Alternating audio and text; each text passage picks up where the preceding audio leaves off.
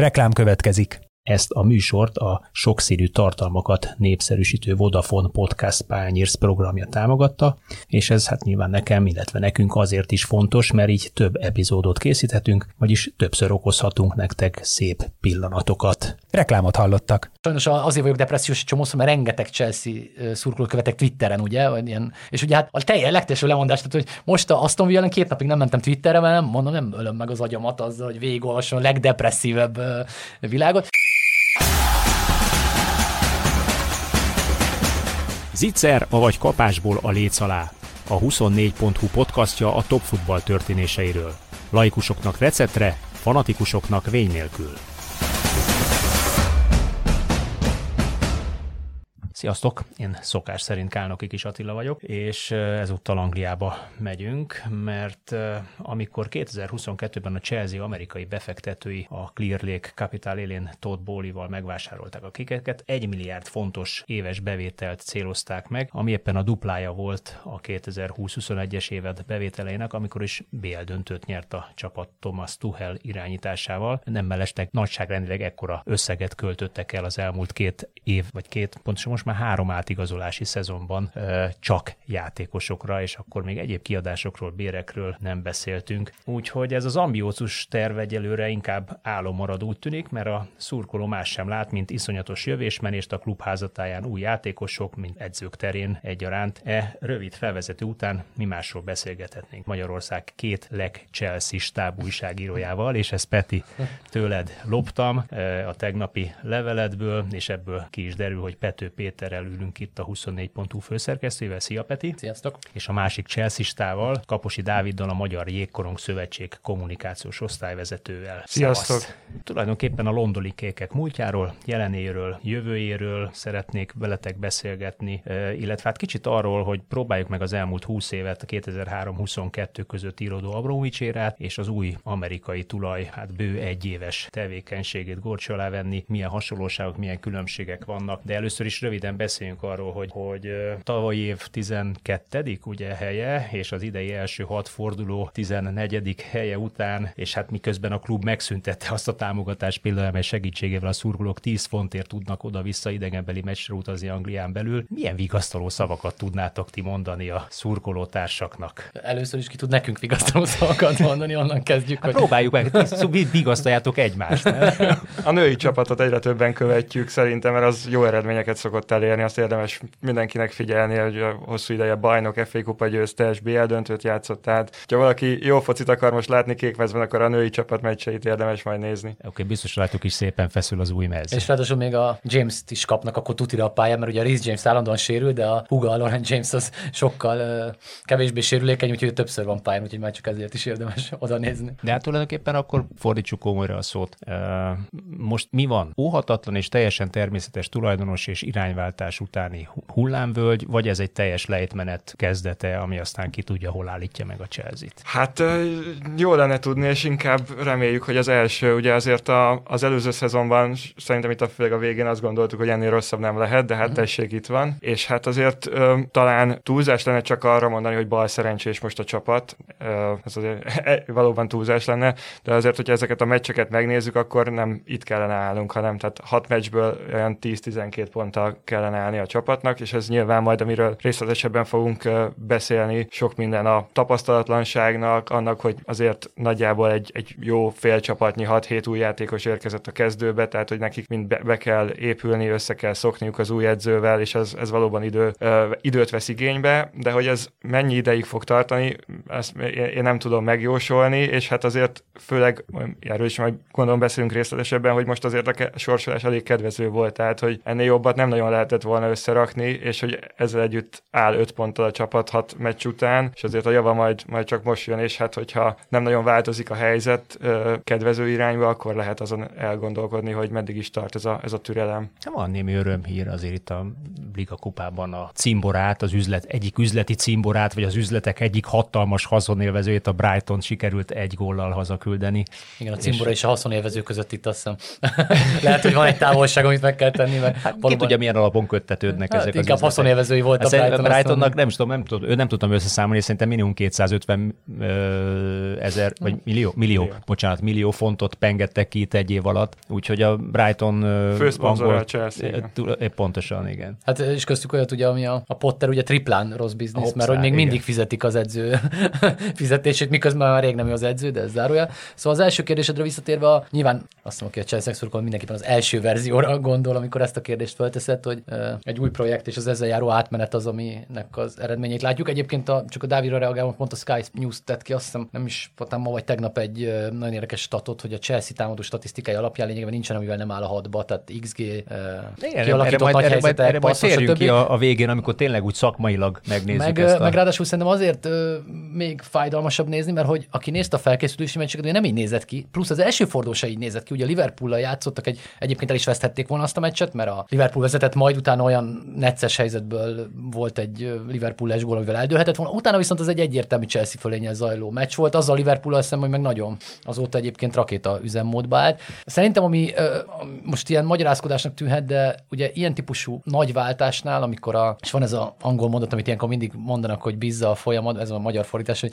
hogy bízza a folyamatban, itt azért tényleg arról van szó, hogy gyerekek játszanak, most a gyerekeket nyilván idézőjelben, de hogy azért ezen a szinten a Premier League-ben, a világ legerősebb bajnokságában ilyen alacsony átlag életkorú csapattal neki menni úgy, hogy kiesik a legfontosabb láncszem, a Kunku egyébként, tehát az elő, aki nézte a meccseket a nyáron, azt tudja, a Kunkura irtózatosan fontos feladat hárult, egyébként az Enzo Fernández játékát is nagyban meghatározza a Kunku jelenléte, és ahogy ő kiesett a legelső meccs előtt lényegében, szerintem az alapjaiban rontott el mindent, ami nem látszott a Liverpoolnál, vagy a Liverpoolnál bizonyos értelme, de utána nagyon érződött, mert utána még ráadásul a helyettese is kiesett, tehát ott egy nagyon ott egy rossz szériába kerültek. Tehát én nem aggódom amiatt, hogy azért ilyen minőségű játékosokkal, meg ilyen tehetségekkel beragadnának végleg a tizennegyedik hely környékén, de sokkal zaklatottabb az átmenet, mint én gondoltam. Tehát azt azért gondoltam, hogy a Pochettinót én azért egy nagyon komoly ilyen szintű csapathoz való edzőnek tartottam, és a, és a játékosok egyrészt is oké, lehet, hogy fiatal, de hát világbajnok meg írzatos tapasztalattal felszerelt futballisták, tehát azért nem arról van szó, hogy az ifiből ö, rángattak elő gyerekeket és dobták be a mély vízbe egyből. Szóval ebbe az értelemben nyilván, ö, nyilván meglátjuk. Azért a, mindig a tulajdonosokról, meg a játékosokról van szó, lassan az orvosi stábnál is körbenéznék, hogy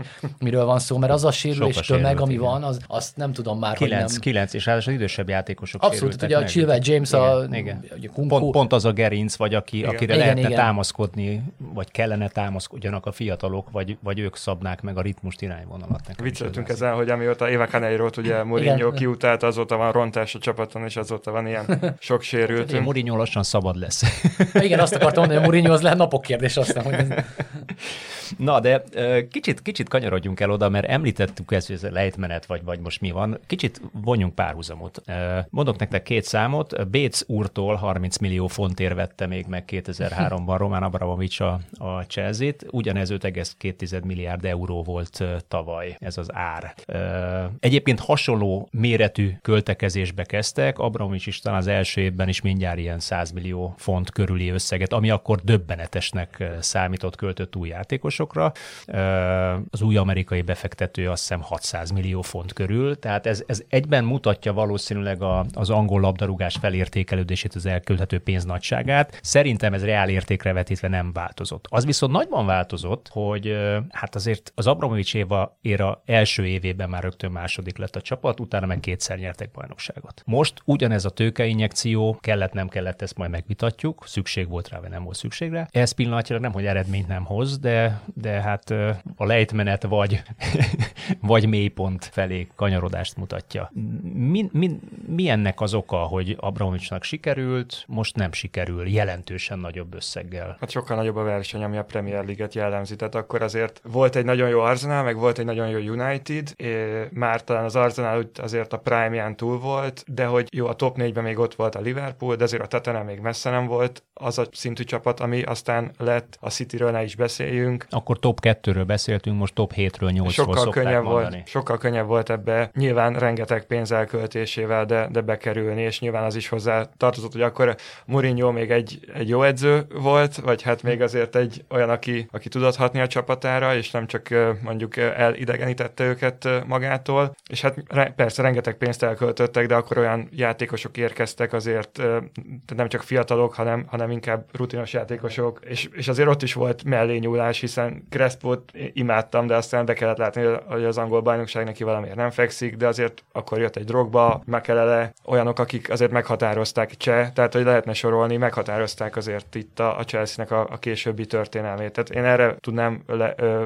visszavezetni, hogy most azért megnézhetjük, hogy egy Aston Villa, vagy akár a feljutók mennyi pénzt szoktak elkölteni, tehát hogy tavaly a Nottingham is vásárolt egy csapatnyi játékost. Meg az idén is. Igen, tehát hogy az, hogy most már valaki elkölt száz millió fontot egy, egy ilyen nyáron, vagy akár télen, az már nem számít meglepetésnek. De akkor különösen indokolt a kérdés, tehát hogyha, ha, és igen, ezt ugye mindannyian tudjuk, elfogadjuk, tehát a, a televíziós jogdíjbevételeknek, stb. Annyira kiegyenlített a Premier League mezőnye, hogy ott tényleg az van, hogy a tök utolsó is bármikor pariban lehet az elsővel, vagy legalábbis meg tudja nehezíteni a dolgát, és ugye azt hiszem most pillanatilag még száztíz vagy százhúsz millió fontot kapnak évente minden egyes csapat alaphangon, vagy, vagy tehát olyan, olyan költségvetéssel dolgozik, hogy tényleg a huszadik is meg tudja venni a számára elérhető legjobb játékos. De akkor mégis mi indokolja ezt a hatalmas nagy játékos cserét, mert ugye kicserélték szinte az egész keretet. Volt olyan, akit tavaly megvettek, Kulibári már tovább is adták tizenöt millió font veszteséggel egy év alatt, Al-Hilálnak talán, ha jól emlékszem. Mi, mi indokolja ezt a nagy népvándorlást? És akkor egyelőre koncentráljunk csak a játékosokra. Mi a koncepció e mögött? Csak egy-egy, csak három, erre is fogok csak egy-egy mondatra, de verseny szempontjából azért a ma, hogy az Aston Villa vagy a Brighton milyen minőségű futballistákat és hogyan építi meg, az tényleg nem vethető össze szerintem a korábbi időszakokat. Tehát a Premier League kontra világ, az szerintem teljesen elszakadt most már egymástól, tehát egyszerűen teljesen más logikán vannak. Plusz divat elfelejteni, de hát ordinári betlik követték a Abramovich korszakot is. Tehát csak a kilenceseken végignézünk, most a, a Crespo, Fernando Torres, Shevchenko sorolhatnak a írzatos futballisták, de hogy betliztek sorba a Chelsea-be, Morata egyébként, tehát hogy nem is Drinkwater, most nem a kilencesektől elépve, tehát Bulakruz. Bulakruz, tehát, tehát valójában olyan játékosokkal volt, ugyanúgy voltak tévedés bizniszek. Itt valójában aztán még sokkal kevesebbről tudjuk, mennyi a betli a mostaniakból. Említetted Kai Havertzot is a, a... a Havertz, de azért mégiscsak bé el győztes lett. Ne, igen. A, és akkor most az eredeti kérdésedre szerintem, a, vagy a, most a második kérdésedre, hogy a játékos mozgás mindokolja. Szerintem egyébként az nagyon világos, hogy úgy ítéltek meg, hogy vége annak a korszaknak. Tehát a bé el győzelem után nem voltak képesek fenntartani azt a versenyhelyzetet. Tehát az a folyamat valójában szerintem akkor ért véget, mikor lefújták azt a meccset. És akkor viszont nem kezdték el újraépíteni. Ugye akkor volt a kapkodás viszont ö, részint, ugye, mert ö, következett tulajdonosváltás, stb. És az a betli átigazolási időszak szerintem, amit az átmenetkor volt, ugye a túlárazott Kukurellától a, a Kulibaliig, aki egyébként utána szintén nem váltotta be azokat a reményeket, amit mindenki gondolt, és sorolhatnánk. Tehát szerintem ott volt egy nagy ron, igen, roncsolás, az a tavaly nyár volt a teljes roncsolás, ami, ami részint ezt a kuka részét ennek a, ennek a résznek ö, igazolja. Ö, és azok a játékosok szerintem, hogy elmentek, abban viszont van egy hosszú távú koncepció szerintem, és ez az Abramovich meg az új éra közötti nagy különbség. Az Abramovich azért a, szokták mondani, az orosz oligarchákhoz hasonlóan ingyen pénzt költ, tehát sokkal kisebb, kevésbé érdekelte az üzleti megtérülés, mint fő üzlet. Ezek az amerikaiak, ezek ilyen szempontból világos, hogy mit csinálnak. De, de milyen X... az üzlet? Azt magyarázatok hát már el nekem, a, a Kulibaliék fizetése, tehát ezek irdatlanul túlárazott fizetések voltak. Magyarul ezek az összegek, amiket mondtál, ezek a financial fair play szempontjából, ugye nagyon érdekes számok, hogy mennyivel kevesebbért megy el, de valójában sokkal többet spórol a fizetésekkel, mert hogy ezeknél a játékosoknál hosszú időn keresztül valójában a bértömeg jelenti a nagyobb terhet a uh-huh. pénzügyi fair play-ben, és megszabadultak olyan magas összegű, tehát a Lukákunál is már lényegében mindegy volt, mennyiért megy el, hogy kivehessék a könyvekből a fizetését, az volt a kulcsa ezeknek. A Kulibalinél szintén, és sorolhatnánk, még volt jó pár játékos a, az eladottaknak. Plusz szerintem abból látszik, hogy ez az a keret, és ezért mondom, hogy véget ért a bé el győzelemnél a történet annak a keretnek, ahol ennyi megy egyszerre Szaúd-Arábiába, tudjuk, hogy ott már nem volt meg az a motiváció ezekben a játékosokban, ami kellett, hiszen ha, ha tömegével voltak hajlandóak azonnal igazolni Szaúd-Arábiába, azért látjuk más csapatoknak, hogy meddig kitartanak bizonyos játékosok, hogy ne kelljen oda menni, lehet, hogy végül ott köt ki, de hogy vár az utolsó pillanatig, hát ha van versenyképes európai ajánlata, itt ez már nem volt szerintem, és ezért kezdődött nulláról az építkezés, és nagyon más logikán, tehát ezek a nyolc éves szerződések is, amiket aláíratnak sorba, ugye az is egy pénzügyi fair play ö, megoldás, hogy elinflálják szintén évente ezeket a összegeket. Szerintem itt sokkal nagyobb hangsúly volt az, hogy ezeket a pénzügyi mutatókat első körben valahogy rendezzék, úgyhogy közben olyan csúcs tehetségeket gyűjtenek egybe, akik majd egyszer az reményeink szerint két-három év múlva meg lesz. Igen. Hát ugye ez kétezer-harminc projekt néven igen, fut. Igen. Na, hát milyen hasonlóság itt a szaúdiakkal. Magyarországgal itt is. Szóval, hogy igen, de aztán, hogy azért ez elég hosszú táv ahhoz, hogy, hogy addigra előrelássunk, és annyi benne a bizonytalansági tényező, tehát, hogy, és lehet, hogy ezért vesznek annyi játékost, akik meg le is passzolnak most kölcsönbe, lehet, hogy csak a feléből lesz valami, de most nem tudod megmondani, hogy a Caicedo meg a Lávia fog egy, tudni együtt játszani, meg az Enzo Fernández, vagy hogy ezekből a ügyes brazil szélsőkből, akikből most vettek hármat, hogy azokból melyik fog befutni, lehet, hogy az egyik, lehet, hogy az egyik se. És akkor jó, még lehet azt mondani, hogy nem ötven meg hatvan millióért veszed, hanem tíz-tizenöt ér, és akkor tudod egy kicsit őket jegeltetni Strasbourgban, ugye ez is egy érdekes dolog, most beszállt a Chelsea is ebbe a szatellit klub modellbe a Strasbourggal, ahol ennek annyira nem örültek. Egy, egyenlőre csak egy játékos ment oda. Aki az egyik legígéretesebb brazil szerintem. Miért nem akar valaki mondjuk az Újpestbe beszállni a Chelsea-ből? Sokkal jobban járna szerintem. Na jó, ez az én csak én lilavére mondatja, ez egy jó magyar klubban simán könnyen oda tudna érni a Bajnokok Ligájára, tudna húsz-tizennyolc-húsz éves remek játékosokat Bajnokok Ligájába megfuttatni, és amelyik beválik, akkor az, az játszhatna. Egyébként a, a fizetésre visszacsatolva azért a, a momentán a legdrágább fizetésű játékos Sterling egy heti háromszázezer fontot csak hazavisz. Ő maradt ezek közül a háromszázas ligából szerintem emlékeim szerint. Igen, igen, három huszonöt, én kinyomtattam, készültem. Uh, James kapott ugye szerződés hosszabbítást, kettő ötven, Chilwellnek kétszázezer hetente, Fofana kétszázezer szintén, igen, minden, is, minden f- egyes font megérte szegénynél ugye a, a sérülés miatt, Nkunkunak van még ilyen magasabb, a többiek azok már, az már jóval alacsonyabb, és ugye itt is volt egy ilyen irányváltás, hogy nem adnak meg rögtön ilyen nagyobb összeget, hanem egyrészt teljesítmény alapú ö, fizetéseket kínálnak, és például ebbe állítólag ebben nem egyezett bele ö, Mason Mount, és ez vezetett a távozásához, tehát most azzal, hogy a Chelsea például nem szerepel európai kupában, ezért most alacsonyabb a, a fizetésük bizonyos játékosoknak. Hmm. Egyébként nagyon érdekes, amit, amit mondtok, mert Anglia vagy a nemzetközi top futball egyébként különösen arról híres, hogy ott, ott nem annyira teljesítményt orientált a, a bérezés, sokkal inkább azt mondjuk, hogy én nagyon jó játékos vagyok, én ennyit, ennyit érek, ennyi a kereslet, ennyi a, a jövedelmem. Pont. Aztán, hogyha adtok, mit tudom, meccsenként hasonlóan öt vagy tízezer fontos meccsprémiumot, az csepp a tengerben. Igen, de most itt a történet ugye az, mert ez is nagyon érdekes egyébként, hogy szerintem csomó játékosnál lehet már hallani nyilatkozatban, hogy nem önmagában, pláne a karrierje korai szakaszában, hogy a, a projektet választja. Tehát, hogy a csomó nyilatkozatban mondja, mert az, hogy önmagában játszom egy csapatba, az nekem sokkal kevesebbet ígér, vagy nem feltétlenül önmagában dönt a karrieremről, mintha egy hosszú távú történetben tudom, hogy mi a helyem, hova megyek, és valószínűleg ezt az alkut kötök, kötik meg ilyenkor, hogy ők nekik azt ígérték, vagy ez a történet azt ígérte, hogy a három év múlva lévő világválogatottban nőhetnek föl együtt, hogy végül ebből mennyi lesz az igazság, az nyilván majd a eredmények eldöntik. Nekem egyébként ez a projekt annyira bántja, tehát hogy nem, mi nem egy projektek szurkolunk, hanem egy csapatnak szurkolunk, igen, tehát hogy mi azt szeretnénk, hogy most legyen sikeres, nyilván átértük már azért, nem most kezdtük, vagy még valószínűleg nem is az Abramovics érával kezdtük a szurkolást, tehát azért láttunk már ezt azt itt a Chelsea körül, de hogy nyilván azt szeretnénk, hogy ez, ez most működjön, most örülünk akár annak, hogy a Liga kupába ment egy kört a csapat, nem annak, hogy majd kétezer-harmincban lesz ebből valami. De érdekes egyébként a csapat, vagy legalábbis az edző az nagyon tudatában van ennek, tehát ugye a, a Potterrel szemben a Pochettino lényegében nem nagyon ejt, mindig utalgat rá, hogy tapasztalnak, de hogy mindig elmondja, hogy de meg kell, ez a Chelsea, és itt nincs olyan, hogy majd jövő héten nyerek, vagy a következő vadon nyer, másképp is, hogy közben vesztenek, de hogy legalább a, a, az a tudat nincs, mint amit a, a Potteréknél viszont nagyon sokszor volt, hogy majd, majd, majd, de valóban egy csapatszurkolóinak ez, ez kevés érdekes, hogy mi lesz két év múlva. A klub felépítése az, az mennyiben változott meg az Abramovics érához képest?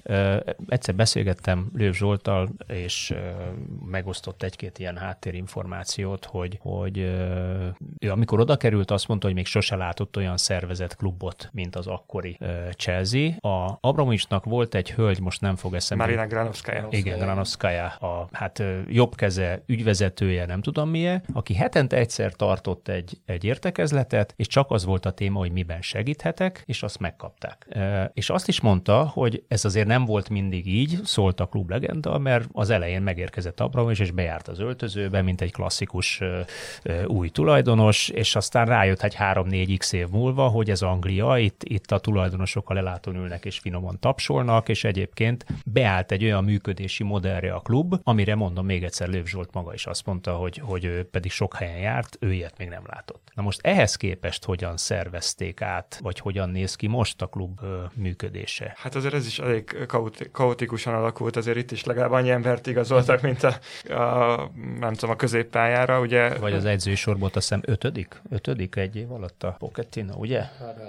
Meg volt Szátor. Egy átmeneti, az igen, a Szátor, akkor, akkor igen. igen. Ötödik. Uh, tehát ugye először az sem volt tiszta, hogy uh, ennek az új tulajdonosi kör hogyan fog, hány emberből áll, most nyolc vagy kilenc ember van felsorolva a Chelsea honlapján is, akik ezt a, az igazgatóságot, meg a... Hát konzorcium, igen. Ugye Todd Bowley is először még sportigazgatóként is fellépett, tárgyalt, körbeutazta a világot, aztán uh, utána ezt a szerepet leadta, sőt most elvileg még ebből is hátrább, hátrébb lépés uh, az Egbali nevű uh, társtulajdonos fog helyette uh, sok mindenben dönteni. Most ugye van két uh, technikai igazgató, uh, Lawrence Stewart és Paul Winstanley, ők is az egyik a Monacótól, a másik a Brightontól, milyen meglepő uh, érkeztek, és ők hát igazából, mivel mellettük nincsen egy sportigazgató, hiszen az időközben egy pár hónap után lemondott, ezért most nekik kell egy csomó mindent, uh, csomó mindent elintézniük. A, egy pár hete volt velük egy nagy interjú a hivatalos honlapon, és ott azért egy, nyilván ők is így próbálták egy kicsit szép, szebbé tenni a képet, mint amilyen valójában, és elmondták, hogy a, a saját feladatukról, meg hogy nyilván türelmre intették a szurkolókat, de megint ugyan, oda, ugyanoda tudok visszajutni, hogy most a, a szurkolókat az nem, tehát hogy nem kell nekünk azt tudni, hogy egyébként ki a, az ügyvezető igazgató, meg ki a technikai igazgató, nekünk az a fontos, hogy ki a csatára kilövi a gólokat, de hogy ö, szerintem még ez a működés sem állt be teljesen, tehát hogy még nagyon bizonytalan, hogy most ebben akkor ki, hogy találja meg a helyét, ki az, aki mondjuk uh,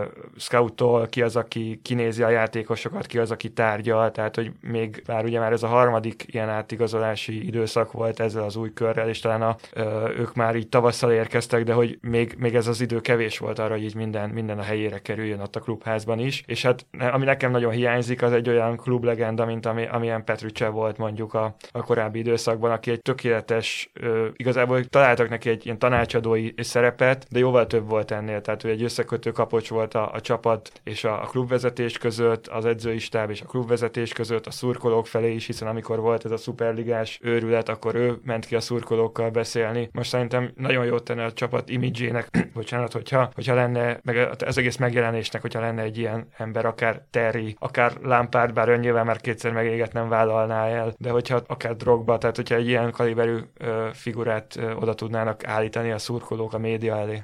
Ja, érdekes volt, mert a Terryről azt hittem, hogy erre készül bizonyos értelme. Az ő kapcsolata úgy tűnt, hogy ilyen kiegyensúlyozott ezzel az érával is, tehát azért ő ott volt bizonyos helyeken, jelen volt a stadionban mindig, tehát hogy neki nagyon jó volt a, a jó maradt a viszonya, meg nagyon közel van a Chelseahez, és azt hittem, hogy majd, meg most is, sőt, voltak olyan pletykák, hogy a, általa képviselt vagy vezetett konzorcium kis, kis tulajdonosként be is száll egy picit a tőkeemelés keretében a, a, a Chelsea-be, szóval azt hittem, hogy ő kap majd valami ilyesmit, de nem, valóban nem, formálisan sose valósult meg, de igen, ő, ő nála valószínűleg ideális lenne egy ilyen típusú pozícióra. Ja, próbáljuk megfejteni, hogy mi a vízió. Pontosabban hát magyarázzátok el, hogy mi a vízió, mert, mert én azt látom, hogy a Brighton már sokat gyára került elő. kétszázötven millió font körüli összeget fizettek ki a Brightonnak játékosokért, elhapolták és kifizették az edzőt, kivásárolták az edzőt a Brightontól, Brightontól hoztak klubvezetőt.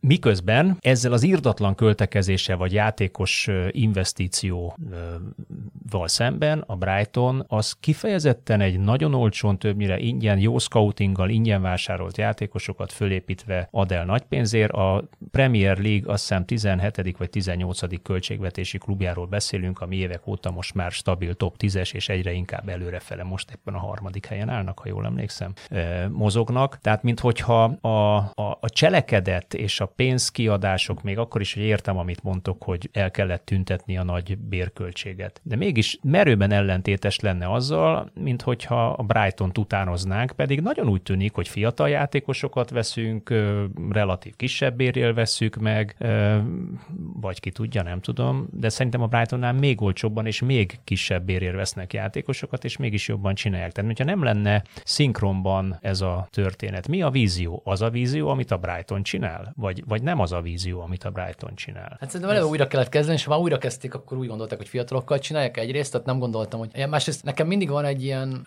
hogy ilyen nagyon sikeres kisklubok, modelljeit, nevelőklubok modelljeit egyszer csak elirigylik nagy csapatok. De, de ez nem lehet. lehet összevetni, mert igen, olyan más a nyomás, a történelem, a, a, az igények, a szurkolók része. Ezeket nem lehet összevetni, hiszen nem baj, ha kikapsz a Brightonnál. De jól érzem, mert... hogy összevetik? Hát valószínűleg a logikát, lehet, hogy a logik... nem, hát az nyilván, de hát az mind... szerintem nem létezik olyan klubvezető Európában, aki nem mondaná, hogy az a parádés scouting rendszer, amit fölépít a Brighton, az ne lenne jó nálam, hiszen menjen jó lenne, ha én is kiszúrnám tizenöt, tizenhat, tizenhat, tizenöt, tizenhat, tizenhat, tizenhat, tizenhat évesen ezeket a zseniket odahoznám, és akkor utána pedig vagy száz, a Salzburg. Vagy igen, és akkor száz-százötven millió euróké haigálhatom szét az európai topkluboknak. Tehát mint modell szerintem nincs olyan, aki, aki azt mondja, hogy ez nem egy jó modell, csak szerintem az a tévedés ilyenkor mindig, hogy ugyanazt a koncepciót nem lehet valójában egy bizonyos uh, klub méret, egy uh, szurkolótábor, egy globális brand után építgetni. Tehát, hogy nem véletlen, hogy a nap végén, mikor a, a bé el négynél vagyunk, akkor azért nem az van, hogy a Brighton van. Ott hiába egyébként egyre jobb, meg egyre stabilabb, meg nyilván ennek között egyre több bevétele lesz, tehát egy kicsit változni is fog mindig, de nagyon más a, tehát hogy az edzőknél is érdekes egyébként, most a, valószínűleg a De Zerbi lesz a következő, akit majd valaki elvisz, de nagyon érdekes, hogy lényegében a, a Potterrel azt mondták, hogy az egy lényegében egy egyszer megépített, nem tudom is milyen különleges játék, hát sokkal jobbá tette a csapatot a De Zerbi egyébként pillanatok alatt. Tehát, hogy valójában annyira látszik, hogy a modell meg a struktúra úgy meg van építve igazából, hogy a jó edző vagy a klasszis edzőből még többet tud belőle valószínűleg megépíteni, de valószínűleg ez ellophatatlan ilyen értelemben szerintem, mint hát a, modell. A cse- igen, azért, mert a Chelsea mondjuk itt az európai foci táplálékláncának egy-két szintjével magasabban szeretne lenni, vagy volt az elmúlt években, és, és ő nem játszhat Brighton, tehát neki nem az a célja, hogy kinevelje és eladja a Realnak, a Barszának, hanem pé es gének ezeket a játékosokat, hanem hogy azokkal nyerjen, és ö, még egyenlőre, tehát ebből szeretne inkább profitot ö, ö, termelni, és nyilván azt azért tegyük hozzá, hogy ők ugye Amerikából jönnek, ott egy csomó ö, major sportban, ö, vagy major sport, vagy major ligában szereplő klubban van érdekeltségük, még hogyha valahol kisebbségi is, de hogy teljesen másként működik ennek az amerikai klubmodellek, mint, mint itt az európai foci, és hogy erre... A szurkolói kultúra is teljesen más, tehát ott, ott nincs olyan típusú nyomás, hogy bejutottam a rájátszásba, vagy nem jutottam be, mindenki tapsol, örül, megeszi a virslit, megeszi a sört, azt utána hazamegy kis oldással. Nincs tüntetés a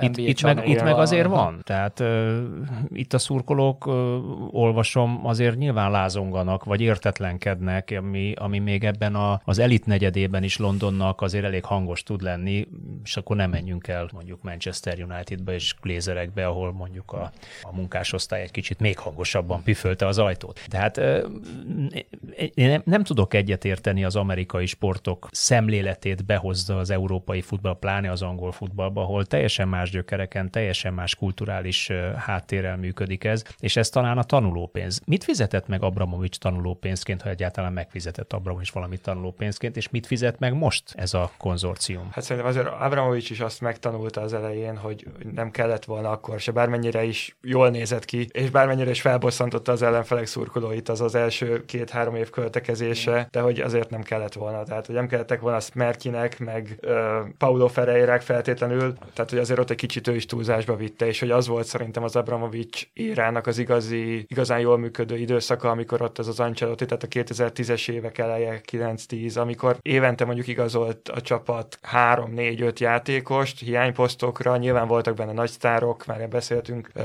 Shevchenkoról, vagy Anelkáról, vagy ott is voltak persze mellényúlások Torresről, de hogy ez volt inkább, a, ahol már inkább a, a hiány, tehát megvolt egy kialakult keret, ö, ahhoz kellett, meg hát nyilván az a sok edzőváltás, azért az nem volt szerintem Abramovicsnál sem tervezett, meg ez a, ez a nagyon nagy türelmetlenség, ami még egyébként ugye a Ancelottinál is viszonylag ö, két szezon után ö, elfogyott, hogy, hogy most az amerikaiak mit tanulnak meg, hát egyébként az a hasonlós, vagy olyan hasonlóság is van, hogy azért ők is, ö, tehát az európai foci ö, mindenféle vezetői szinten reagál arra, amit most, amit most itt az amerikai tulajdonosok próbálgatnak, hogy itt a kiskapukat megtalálták, és akkor az UEFA, FIFA megpróbálja ezeket, vagy akár a Premier League megpróbálja ezeket bezárni. Ugye beszéltünk már itt a hosszú távú szerződésekkel, hogy hány évre lehet amortizálni ezeket, beszéltünk a kölcsönadásokról, hiszen ugye a lónármia, a híres lónármia, amikor volt, nem tudom, húsz-harminc játékos volt kölcsönben, és ennek is a, ezeknek is a számát most limitálják. Tehát mindenre van válasz a, a, az európai focinak, csak hát ezek a már megkötött szerződések, tehát hogy most nyilván nem fogják azt venni, hogy akkor a Caicedo nem nyolc évre ír alá, hanem csak ötre érvényes. Tehát, hogy ez nyilván egy, egy-két évvel fogja követni ezt, a,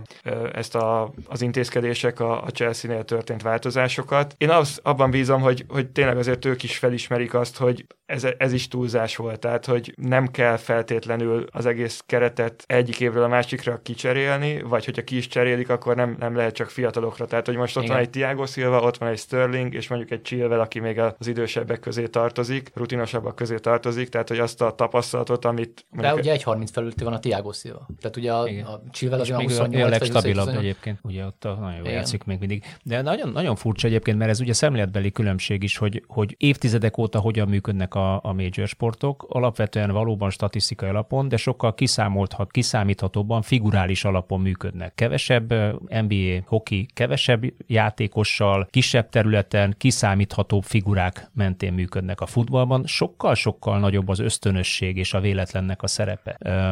De ezt is teszik. Itt, itt, itt, itt nem, nem úgy jönnek a, a piaci, és se a sportszakmai piaci ö, újítások, észrevételek után az eredmények nem olyan szisztematikusan jönnek, mint mit tudom én az, az, az en bé á-ben. Tehát, hogyha ott, ott valaki igazol négy-öt jó játékost, azzal már nagyot tud előre lépni, vagy kicseréli mondjuk a teljes keretet, és azt mondom, hogy hm. itt azért ez nem így működik a fociban. Igen, de annál meg szerintem azért tudatosabb most már az építkezés, mint ahogy most hangzik. Ebbe a... ez a, bi, ez a, bi, bi, a azt látom, hogy bízol a jövőben. De nem, most nem? Ez, ez, ez a, a ez a, igen, nem, most ha megnézed a keretet, egyébként nagyjából ez meg a szurkolói mondani, lelkesedés. De meg tudod mondani, melyik posztra melyik két játékossal terveznek. Egyébként is hol van még benne az a három lyuk? Hát, van legalább legalább négy olyan védekező középpályás, ilyen húsz-harminc millió fontért hozva, hogy, hogy ihaj. Négy bal hátvéd.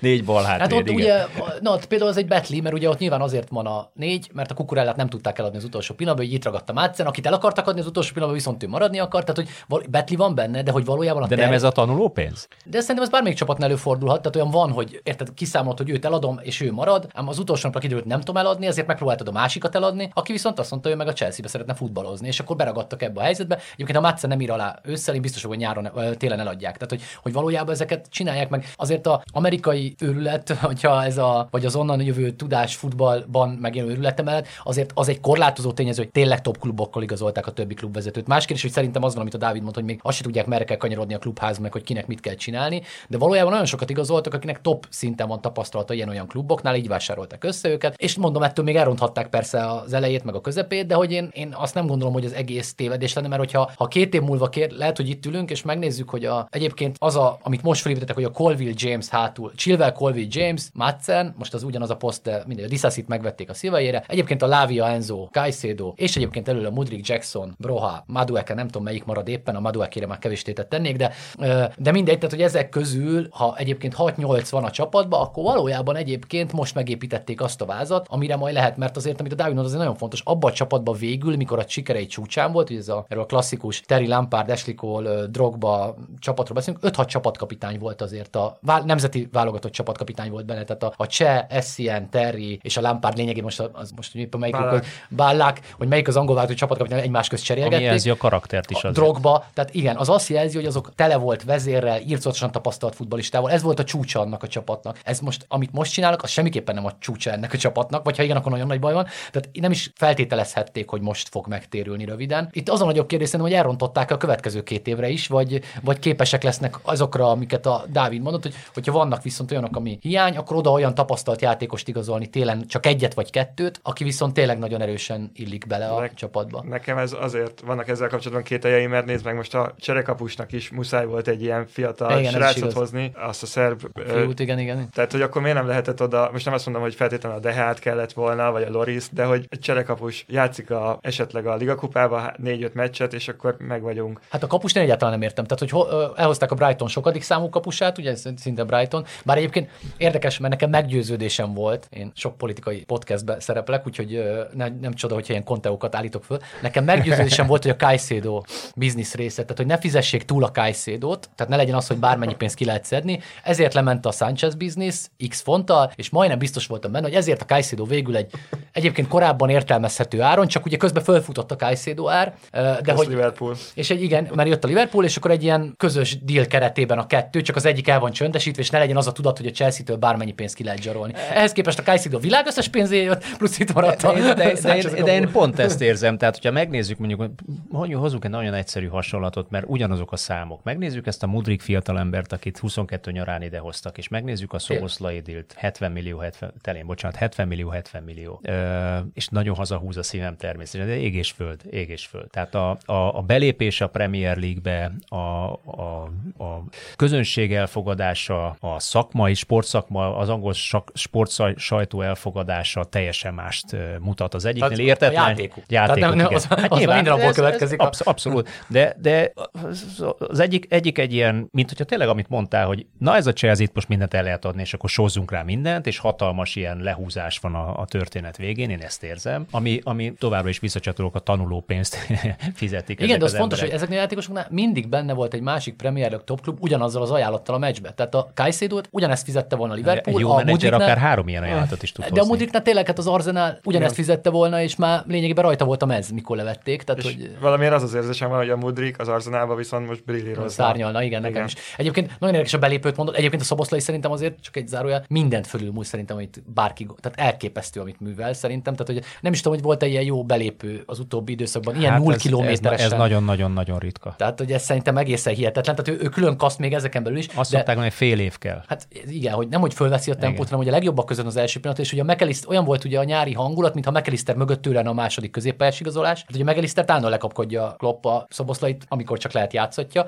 De a Mudriknál egyébként a belépő, az első meccs, nem tudom, ki emlékszik már. Valójában az első meccs után ugyanez volt a hangulat. A Liverpool ellen szállt be. Hát egy szegény Milner, nem tudom, négy perc után kellett lecserélni, mert nem tudta, hol van a, a Mudrik, mert úgy száguldozott, olyan volt, mindenki azt hitte, hogy hát ez holnapra, és utána pedig soha többet nem láttuk azt a Mudrikot a futballban. De, de van, vannak a kiismerhető játékosok, mert ugye a következő meccsre kielemezték, és azonnal nézték, merre cselez, hogy veszi át, hogy kell megtámadni, stb. És vannak a kevésbé kiismerhetők. Mm. Szerintem a Szoboszlai pontosan ilyen, aki, aki hát egyrészt a, a labda birtoklása, a labda fedezése, a gondolkodási gyorsasága, a passkészsége és passsebessége valószínűleg jobb. Pedig tengelyben játszik, ellentétben Mudrikkal. Na, de mondjuk ugyanakkor a védőnek meg így könnyebb dolga is van, mert ugye tudja terelgetni. Ezt meg, meg is száfoltam magam. De akkor beszéljünk egy kicsit a, a, a szakmai részről, hogy miben bíztok. Tehát szerintetek e, e, igaz ez az állítás, hogy azért ez a, amiről már szó volt itt az elején, hogy ez a, ez a, a csapat a statisztikai mutatókban, meg mindenben, vagy Pochettino csapata egész pontosan idei csapata, sokkal több annál, mint amit pillanatnyilag mutat ez az öt pont és a tizennegyedik hely, hiszen egy rakás mutatóban e, a Premier League elején vannak,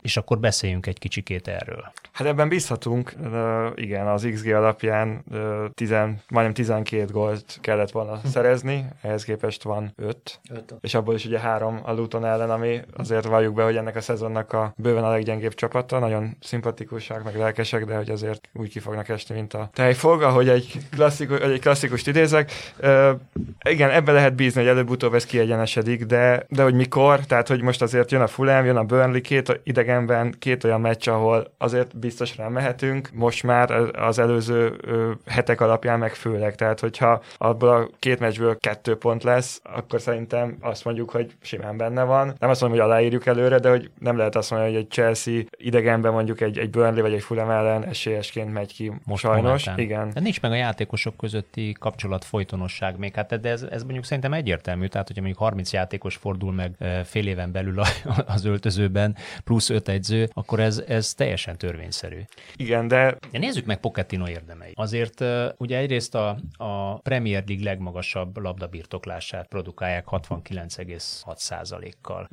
Ez, ez jelenti azt, hogy ők egy labdabirtoklásra épülő domináns játékot szeretnének, amiben, hogyha egyébként ezek a játékkapcsolatok nincsenek meg, akkor ez még eredményben valószínűleg nem párosul. Jól látom ezt? Szerintem igen, abszolút. Uh, és hát azért az sem segíti ezt az összeszokást, hogy folyamatosan esnek ki az emberek, tehát hogy az, hogy az ideális kezdő, vagy a legjobb kezdő, az szerintem maximum majd tényleg csak január közben állhat össze, amikor, amikor az Nkunku visszatér, addig ilyen toldozgatás, foldozgatás van, és persze vannak bíztató jelek, ez a Palmer srác, akit a City-től sikerült elhapolni, nagyon bíztatóan játszott, most a Brighton ellen is az egyik legjobb volt, tehát neki szerintem most abszolút helye lesz a kezdőben. Jackson, uh, ugye ő másik kérdés, azért a képességei tehát tényleg kiválóak, de hogy kell neki öt helyzet egy meccs, ami belőjön belőle egyet, és azért ez nem mindig. Valakinek belefér, Hollandnak belefér, sajnos, sajnos Jacksonnak, vagy a Chelsea-nél ez jelenleg nem fér bele. Uh, nem tudom, hogy mikor fog ez tényleg kiegyenesedni, és mellette azért az a Sánchez, uh,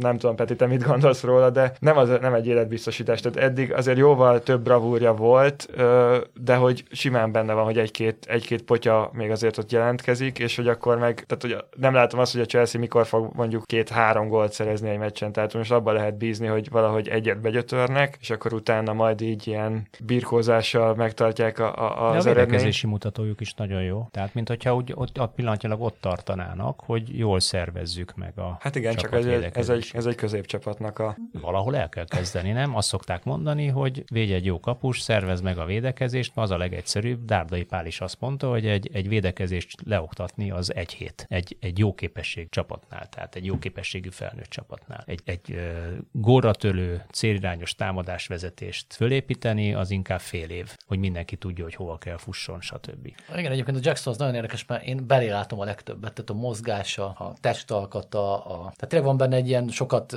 hozzák párhuzamba Drogbával, és uh, nyilván nagyon fiatal, meg viszonylag tapasztalat, de én nagyon tehetségesnek látom azzal együtt, hogy uh, eddig ő is ilyen értelemben betli volt, mert valóban rengeteg uh, gólhelyzet ment el. Ráadásul kisárgázta magát ennyi fordulat, ami azt jelenti, hogy ugye uh, a, azt egy centerként a hatodik fordulóra kiesni öt sárgával, az azért bravúrt jelent összességében, és ugye a Broha meg még nem teljesen egészséges, tehát most problémára probléma, mert ugye újra, uh, tehát a szedett-vedett csapatból kiesik a center, plusz a Chilwell megsérült, tehát megint kettő mínusza, a, a, a, úgy, úgy se voltak meg. Szóval ebből a szempontból uh, katasztrofális a helyzet. A, a Palmer egyébként egy nagyon érdekes kérdés, mert szerintem ő az, akivel talán megtalálja majd azt a, uh, azt a kapcsot a középpálya meg a támadások között, meg azt a kreativitást, amire szükségük van. Legalábbis most a Brighton ellen én már lehet, hogy túl bizakodó vagyok mindig, de, de, de benne volt az talán, mert a, meg az Enzónak tényleg, ugye nyilván az Enzó a legjobb, meg a legfontosabb játékos ennek a csapatnak, és látszott, hogy amikor ott föltologatják arra a tízes környékére, egyszer nem működik. Tehát ahhoz képest, hogy ő még a legrosszabb, legvesztesebb meccseken is hogyan uralta a középpályát, mert főleg a Liverpool első fordulóban mindenki el volt ájul, vagy ilyen világklasszis teljesítmény már régen láttak, hogy, hogy ő uralja a középpályát, de láthatóan, hogy kimozdítják abból a számára komfortos térből, akkor ott nagyon el tud veszni, és egy kicsit szerintem ez volt. És mondom, ez a Kunku szerintem ott az a, az a terület azért volt fontos, és mintha most a Palmerrel próbálná majd. De most ez kiderül hétfő, hogy, hogy megcsinál, mert egyébként meg azért nem csinálta eddig szerintem, mert közben meg attól tart, hogy akkor túl kevesen vannak azon a téren, mert ugye a, így akkor a Caicedo meg a, ugye a Gelegert kell kivenni, hogy a Palmer benne akarja tartani, aki meg egy sokkal védekezőbb, meg rohangálósabb középpályás, tehát hogy szerintem eddig az, az egyensúly miatt nem merte kivenni onnan a háromból a Gallagher, Caicedo, Enzo közül egyiket sem, és most szerintem a Gelegert lehet, hogy megpróbálja kitenni, és a Palmerrel kezd, csak ugye ez meg a, az a védekezés, amire meg épít, valószínűleg azt gondolja, hogy azt veszélyezteti. Szóval ez a dilemmája szerintem a Pochettino, amivel, aminek majd meglátjuk, hogy hétfőn mit kezd vele. De egyébként már most is ugye a másik dilemma az a balback, hiába van nem tudom hány balback, de egyik se játszik balbacket, mert azt a Colville játsza, aki egyébként a belső védő. Tehát hogy valójában ugye ott is van egy nyilván egy ilyen taktikailag ugye utána már máshogy néz ki, de de pozícióba, a védekezésbe ugye a Colville húzódik ki. Ki balra, most már Chilwell szintén visszarakta, de ott szenved ott is, mert ott meg ott meg nyilván azt érezte, hogy ha Mudryk van, akkor nem lehet mögé tenni a Chilwellt, mert ugye akkor a két rohangáló ember a, a bal oldalon túl sok veszélyt jelent, ezért azt a biztonságot választja olyankor, hogy a, vagy a Colville Chilwell, vagy a, vagy a Colville Mudryk, most, most fordította meg ugye, hogy, hogy most kipróbálta a másik verziót, de, de hát nyilván még látszik, hogy mindennel kísérletezik, hogy mi legyen. Mert most egyébként a Palmer mellett a Madsent is lényegében ebbe a pozícióba tesztelgette, aki szintén nagyon okos játékos egyébként, az egy alulértékelt futballista szerintem. Én most ismerkedek vele a nyártól a edzőmeccsektől, nekem írtózatosan okos. Sajnálnám én is, hogyha elmenne. De nem rossz ez egyébként, hogy fél évente ismerkedtek új futballistákkal? De ő az, ő saját nevelésű azért oh, fél okay. Egyébként még a, még a műsor elejére visszatérve, a másik a Chelsea könyveiről mindig elfelejtik azért, hogy ő írtózatos, tehát sokat költ, de írtózatos mennyiségben árul a közvélemény számára teljesen ismeretlen játékos, mert sosem senki nem tudja, a Chelsea játékos, mert lehúz két-három idényt Championshipbe, alacsony rangsorolású Premier League vagy szériás csapatba, de utána ezeket húsz-harminc millió euróké fontokért el lehet passzolgatni, tehát ilyenek azért minden évben mennek ki a Chelsea akadémiáról. Hát most a, a Livramento-ból, akit most ugye rengeteg pénzén megvett a Newcastle, még azt hiszem a Chelsea top öt bevétele között, most lehet, hogy nem a top öt, de hogy, hogy nagyon jelentős pénzhez jutott, mert ugye ő is Chelsea nevelés, és be volt építve a klauzula a szerződési, hogyha eladják, akkor még mm. mennyit kap érte a Chelsea. Tehát, hogy egyébként ilyen font milliók még azért esnek be attól, hogy talán nem olyan látványos, mint haladsz nagyot valaki. Pont a Jacksonról olvastam, még az Independent most kapott, vagy most kap ezért húsz millió fontot még részesedésként, mert benne volt a klauzulában. Nagyon jó dílt kötöttek, mert összesen harminc év, vagy valami ilyesmi vette a Chelsea, úgyhogy akkor az egy ügyes díl volt a rész. Harry Jackson? Azt hiszem róla volt szó a cikkben, ha jól emlékszem. Mindegy, valamelyik Chelsea, vagy, de nem, lehet, hogy az Enzóról. Enzóról volt szó, Enzóról volt szó, bocsánat, igen, a száztizennyolcból jött le az a húsz, és akkor még a, még a gyerek egyesülete is kap valamennyit. Egyet nem érzek a Chelsea házatáján vezetésében, rajtatok érzem a feszültséget, meg a, meg a, a kicsit optimista vagy, vagy pessimista. Hát a Dávid pessimista, mint én. De, de egyet nem érzek, hogy, hogy egyébként Pochettino környékén pánik lenne. Szerintetek van, jön majd a hetedik, edző, ugye, vagy nem tudom én hanyadik, most már el is rontottam a mattát, aztán Pochettino hatodik, igen. Tehát jön a hetedik edző belátható időn belül, vagy, vagy tényleg az van, amit ezek a számok és az elemzők is mondanak, hogy, hogy, hogy sokkal jobban néz ki ez a, ez a mutató, mint mondjuk a tavalyi évben, hiába tizenkettedik és tizennegyedik, tehát két hely mínuszban vannak. És emiatt nincs pánik, és hagyják majd dolgozni ezt az edzőt, aki egyébként egyszer-kétszer már megmutatta, hogy ő azért oda tud vezényelni a Premier League első harmadába csapatokat. Szerintem most még azért tavaszig mindenképpen ki fog tartani, tehát hogyha mondjuk február környékén is ez az alsóházi helyezés lesz, akkor lehet ezen elgondolkodni, hogy, hogy itt, és mondjuk se ef á kupa, se Liga kupa az, mert azért ez zárójelbe tegyük hozzá, hogy most itt viccelődtünk ezen a Liga kupa győzelmen, de lehet, hogy most a Liga kupából lesz a legegyszerűbb kijutnia a Chelsea-nek majd Európába, vagy visszajutnia, mert csak három kört kell sikeresen teljesíteni hozzá. Úgyhogy a Blackburn a következő ellenfél. Tehát még egy szerencsés sorsolás is jött. Tehát, hogyha azért mutat majd bármiféle biztató jeleket, most nyilván nem azt gondolom, hogy hirtelen ott leszünk a top négyben, és a, vagy akár a Citynek a, az üldözői leszünk ö, egyik pillanatra a másikra, de, de hogyha mondjuk azért látszanak tényleg a javulás jelei, akkor szerintem azért a, a, a tulajdonosok türelme is ki fog tartani. Tehát azért főleg az, hogy most már ez az a projekt, ami úgy elindult. Most már ő az az edző, akit, akit az új tulajdonosok választottak ki. Megkapta igazából gyakorlatilag az összes játékost, még t- szerintem azokat is, akiket nem kért. Igen. Tehát, hogyha most ö, benne sem bíznak, és mondjuk elég ö, rövid, az elég rövid távú gondolkodásra vallana, de nyilván, hogyha meg azt látjuk, hogy továbbra is ez a, ez a szenvedés lesz, és egy döntetlen, egy vereség, egy győzelem, akkor meg, akkor viszont lehet, hogy, hogy váltani kell. Nem tudom, hogy kit. Most már azért tettek fel mindenféle, az angol fogadóirodák ugye szeretik ezt ö, ö, borzolni a kedélyeket ezzel, hogy, hogy ki a legesélyesebb, nyilván De Zerbi adná magát, de szerintem még egyszer nem, nem fog a Chelsea ebbe a hibába esni. A, hát igen, én azt gondolom, hogy a, pont ezt a részét kifizették tavaly, ezt a tanulópénzt, ugye a Tuchelt nagyon gyorsan lökték ki, ugye, a, és akkor a Potterről úgy gondolták, hogy sokáig nem ment, újra ki kellett lökni, és akkor jött a teljes szenvedés a, a Lampárddal, tehát hogy szerintem pont ezt a részét szerintem úgy gondolom, hogy a türelmi időszak biztos, hogy megnőtt, beszélszik biztos, hogy a, amit a Dávid mond, azt én maximálisan egyetértek, főleg azért, mert szerintem ugye ha télen is így állsz, és úgy néz ki, nincs Európa, akkor ezeket a játékosokat nehéz lesz tartani. Tehát Enzo Fernández nem fog három évig egy középcsapatba futballozni a Premier League-ben, tehát már csak ezért is egy ponton ugye valamit bele kell nyúlni, de mondom én, én első körben azt gondolom, hogy türelmesebbek lesznek, mert mondom egyrészt nincs más választásuk, tehát pont ezt a... Két edzőt ö, fizetnek egyszerre. Egyszerre, meg már lassan, majd, hogy még ezt is akkor már hármat fognak, tehát hogy, hogy ez a része.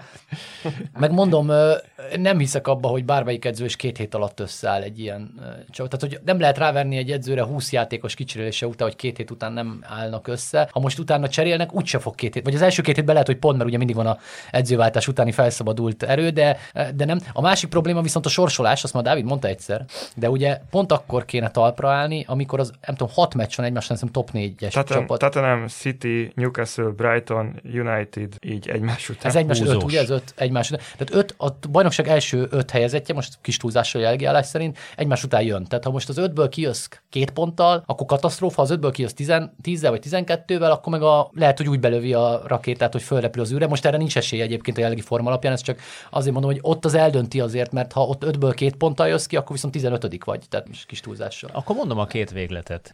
Luton, Burnley, Sheffield United tudatában kell-e félnie a Chelsea-nek a kieséstől, vagy a másik oldal, ha az van, amit mondasz, Peti, az, az optimistább verzió, akkor hol van ennek a idei Chelsea-nek a plafonja? Marad középcsapat, vagy top nyolc, top hat? Kezdj a Dávid, mert rosszabbat fog mondani, mint én, és az optimistább jó verzióval na, szállunk ki. Azért olyan top hat, top hatnat mondom, mondok én is, mert azért jó, a City az utolérhetetlen, az Arsenal is előrébb van, persze jól néz ki ez a Tottenham az eddigiek alapján, meg ez a Liverpool, de hogy, de hogy azért ott mögötte szerintem el lehet evickelni, tehát oda lehetne férni. Tehát azért a Brightonnak... De már az idei, már mint a idei évadban, hát, huszonnégy tavaszán úgy fog. Hát állni, nyilván ehhez el kellene kezdeni meccseket nyerni, ami eddig nem annyira sikerül, de én, én bízom abban, hogy igen. És bocsánat, még az előző témához egyetlen, én is akkor így a Petinek feldobok egy labdát, utána meg válaszolhatsz erre is, hogy az is egy fontos kérdés egyébként, hogy a szurkolók türelme meddig fog mm. tartani, mert azért az látszott, hogy ez, ez, a, ez az új tulajdonosi kör, és egyébként Abramovicsnak is voltak ilyen döntései, amik, hogyha azért ott nagyon ment a, a fújolás, akkor, akkor egy pár meccs után ezt ők se szerették hallgatni, és akkor, akkor azért kirúgták az adott edzőt. Nem tudom, te most mit tapasztaltál ilyen szempontból. Én azt tapasztalom egyébként a mi oldalunkról, hogy a, itt a magyar szurkolói klubnál ugyanolyan nehéz jegyet venni most is a Chelsea meccsek percekre, tehát hogy ugyanolyan gyorsan percek alatt elfogy, nincs, nincs emiatt, és minden meccs teltházas, tehát hogy nincs emiatt változás. Abszolút, igen, egyhez jutni lehetetlen valóban. Én most ugye az össze voltam egy Nottingham Forest-tel, meg Zakopánén természetesen, a, ö, de igen, azt hiszem nagyon érdekes kérdés, hogy hogy, hogy fogy, és a, most az Attila meg a te előző mondatodra is reagálva, pont az Aston Villánál viszont már éreztem törést. Tehát, hogy a, ott, a, ott, a, ott a hangulatot szerintem megtört, tehát a Brighton az valójában sokkal fontosabb meccs volt, mint az elsőre tűnt. Tehát egy, egy nagyon sima nulla kettőnél nem tudom, hogy, tehát egyszerűen lélektanilag, mert nem feltétlenül a számok, adatok, hanem egyszerűen lélektanilag vannak szerintem pillanatok, amikor el tud süllyedni valami, meg így egy ilyen új remény akármik tudnak születni, és az Aston Villa után volt szerintem benne egy ilyen határeset, amikor ilyen megint a tavalyi hangulat előjött, hogy, hogy nem, nem, nem, és mintha a Brighton az fontos lett volna ilyen szempontból, hogy, hogy újra lehet gondolkodni, hogy mi lesz ezen az öt meccsen, vagy mi lesz a, a jövő héten, szóval, szóval ez tök érdekes valóban, hogy, hogy hogy tart ki, de, de mondom, szerintem az látszik, hogy ezekkel a győzelmekkel az újra lehet indítani, de kétségkívül nem arról van szó, hogy egy ilyen nagyon... Tehát a Chelsea szurkolótábor sose szok, most pont nemrég mondom, nem a, nem a türelem van a dé en es-ében a klubnak se, meg a szurkolóknak se, meg a mindenkori tulajdonosoknak se kódolva, szóval aki, aki ezt várja, az aztán másik klubot kell keresnie, hogy, hogy ezt, ezt realizálhassa. És akkor a másik része pedig, a, ami pedig, hogy hányba érhetnek, azt hittem, hogy a Dávid sokkal pesszimistábbat mond, és arra tudok rácsatlakozni. Egyébként a, a, az elején egyébként nem csak én, hanem a, ahogy olvastam az angol kommentárok és a felkészülési időszak és a Liverpool első forduló alapján a top négy környékét, hogy alját, vagy nyilván igen, ez a kiemelkedik egy-két-három csapat, de ugye a Chelsea-t a top négyért való küzdelembe gondolta mindenki, majd ezek után jött a, a kalandos hetek, amelyek után ez már nem gondolom, hogy konszenzus. De egyébként magamtól én is a top hatot mondtam volna, hogy oda illene, az biztos, már szerintem egy, egyrészt nem lehet még egy szezon tényleg Európa nélkül uh, kihúzni a Chelsea-nek, tehát hogy már nyilván kénytelen lesz, ha nem sikerül, de hogy az, az nagyon kulcskérdés. Még az Európa Liga is lehet, hogy ugye sok szempontból az plusz hat nyolc tíz meccs, a játékosoknál ugye más el tud osztani a meccseket, más az öltözőbeli hangulat, hogy nem tudom, tehát az egésznek a dinamikája más, hogyha ez benne van az évben, meg más, hogyha nincs benne az évben, szóval egy meccskezése. Meg a bevétel. Meg a bevétel, hát abszolút a bevétel, igen, de ez együtt én is azért a jelenleg, hogyha ha nem lepődnék meg azért, ha csak a nyolc lenne végül ennek a vége. Azon meglepődnék azért, hogyha úgy ragadnának lenn, mint ahogy. De a kiesési gondoktól nem féltek. Attól azért. Vagy, nem, vagy nem. Hogy az alsó harmadban nézegetnek hátrafelé. Nem, egyébként az egyes játékosok teljesítmény, és ez most persze az egy Brighton meccsből nem lehet kiindulni, de azért Mudrik máshogy nézett ki, mint a elmúlt hetekben kinézett. A Caicedo máshogy nézett ki, mint mikor bebukfencezett az első meccsére. Tehát, hogy, hogy, hogy azért ezek szerintem egy ponton beállnak a teljesítmények bizonyos. A Palmer már negyedszer játszott, vagy nem tudom, most már máshogy nézett ki a kapcsolat a többiekkel, tehát hogy, hogy szerintem egy ponton azért a Cucurella egyébként brilliánsan játszott jobbeket, amire azt hiszem nem sokan tettek volna tétet, tehát valószínűleg ő lesz a jobbek. Mitoma ellen. Mitoma ellen egyébként, igen, tehát hogy a, én sajnos azért vagyok depressziós egy csomószor, mert rengeteg Chelsea szurkolót követek Twitteren, ugye, vagy ilyen, és ugye hát a teljes legteljesebb lemondás, tehát hogy most a Aston Villa ellen két napig nem mentem Twitterre, mert nem, mondom, nem ölöm meg az agyamat azzal, hogy végigolvasom a legdepresszívebb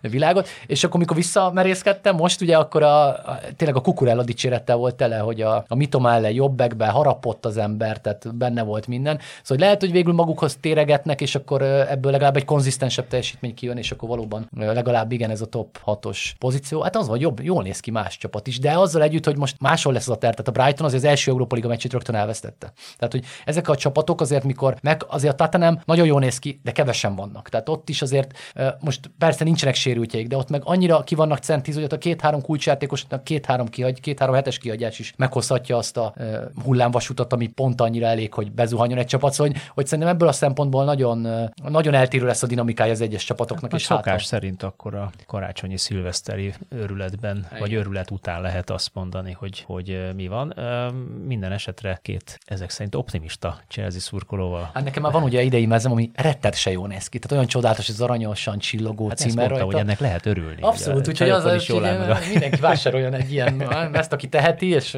és megadatik neki, mert fantasztikusan jól néz ki benne mindenki. Hát azért ne ez legyen a legnagyobb örömöd.